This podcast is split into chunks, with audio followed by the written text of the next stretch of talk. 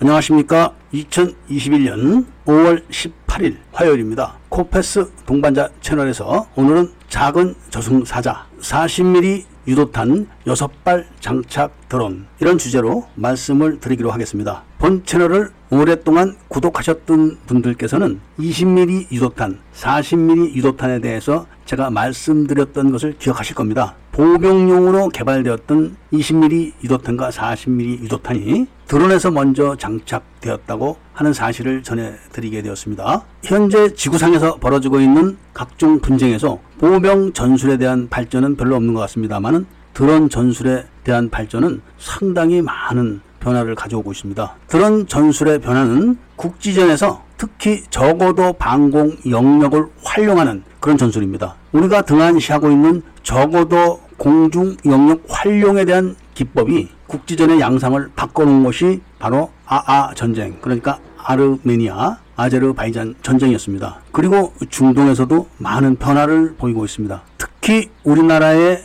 국지전이 예상되는 NLL 지역에서도 응용될 확률이 아주 높아졌다고 할 것입니다. 그런 의미에서 40mm 유도탄을 6발 장착한 드론의 위력은 막강하다고 할 것입니다. 40mm 유도탄의 위력이 커봐야 얼마나 크다고 막강하다고 설레발을 칠까 이런 생각을 하시는 분들이 계신데 전술의 발달은 그런 게 아닙니다. 왜 무서운가에 대해서 지금부터 아아 전쟁 사례를 통해서 말씀을 드려보기로 하겠습니다. 아아 전쟁에서는 40mm 유도탄이 사용된 적은 없습니다. 그보다 더 못한 전술적 무기를 이용해서 전쟁을 했었죠. 그럼에도 불구하고 큰 성과를 올렸는데 그 전술적 방법이 정말 싸움꾼들의 싸움을 그대로 응용한 것 같아서 놀라울 뿐입니다. 그러니까 작은 드론으로 장갑화된 차량에 본체를 격파하는 것이 아니라 우선적으로는 정보를 전달해주고 그 다음에 작은 공격 무기가 장착된 드론들이 기동력을 마비시키는 겁니다. 격파를 시키는 것이 아니라 타이어나 다른 약한 부분을 공격을 해서 기동을 못하게 하거나 또는 기동력을 떨어지게 만드는 것입니다. 그렇게 되면 장갑 차량들이 기동을 못하거나 기동력이 저하돼서 숨지를 못하게 될 때 그 다음에는 하피1, 하피2 같은 자폭형 드론들이 날라와서 그대로 들이박아서 없애버리는 겁니다. 이런 전술적인 발전이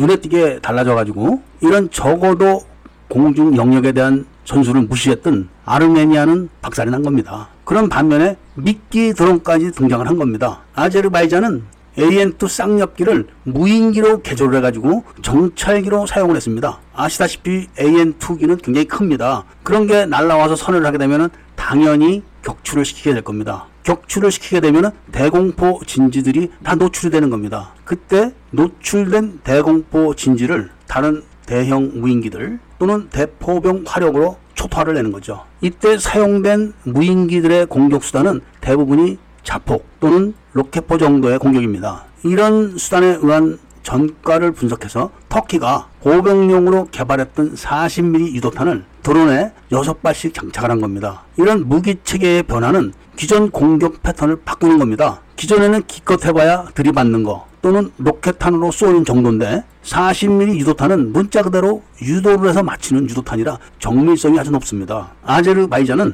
허접한 드론을 가지고 S-300 포대를 박살을 냈습니다. 그 포대 두 군데나 박살낸 겁니다. 조금 전에도 제가 말씀을 드렸지만 S-300 포대의 기동 장비들을 완파는 못하지만 부분적인 공격을 가해가지고 기동력을 떨어뜨리거나 일부 장비의 기동력을 마비시키는 겁니다. 그러니까 S-300의 전투력은 있지만 기동력이 저하되거나 없어져 버린 거죠. 그 다음에 하피2를 사용해서 직격을 가하거나 대포병 사격을 가해서 아예 초토화를 내가지고 S300 방공포대 두 군데를 아예 다 초토화를 시켜버린 정가를 올린 겁니다. 정상적인 생각으로 S300 포대를 박살내려면 전투기 편대가 많이 날아가야 되고 또 노출이 되면 격추 위험도 있습니다. 그러니까 큰 위험을 감수하고 큰 비용을 들여야 되는데 눈에 띄지 않는 작은 드론을 이용해 가지고 포대 두 군데를 엎져버리는 정가를 올린 겁니다. 그런데 이런 정가를 40mm 미사일을 이용해서 쉽게 올릴 수 있다는 것이죠. 40mm 유도탄은 최대 사거리가 2km입니다.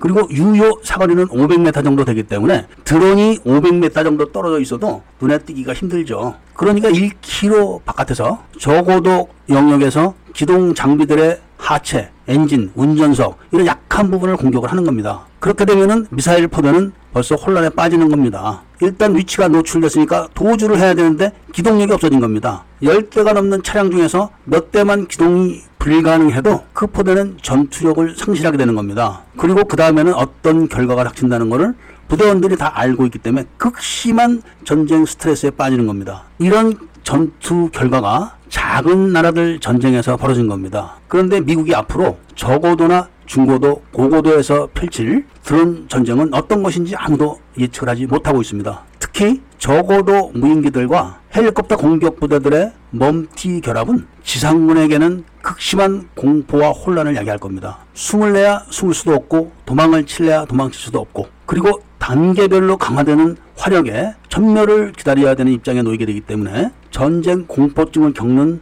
그런 전쟁을 맞이하게 되는 겁니다. 우리나라도 앞으로 NLL에서 북한의 무인기 공격을 당할 우려가 아주 큽니다. 이런 북한의 위협에 대해서 우리나라가 어떤 대책을 세우고 있는지는 밝혀진 바는 없지만 최근에 저고도 레이더를 개발했다는 이야기는 들려왔었습니다. 그 저고도 레이더와 적어도 방공 무기 체계들이 어떻게 유기적으로 결합됐는지는 아직은 뭐 모르겠지만 철저한 대비를 해서 혹시 모르는 북한의 적어도 공중 영역에서 가해오는 공격을 효과적으로 물리치기를 바라면서 오늘 이야기를 마치고자 합니다. 구독과 좋아요, 알림을 부탁드리고 이야기를 들어주셔서 감사드립니다.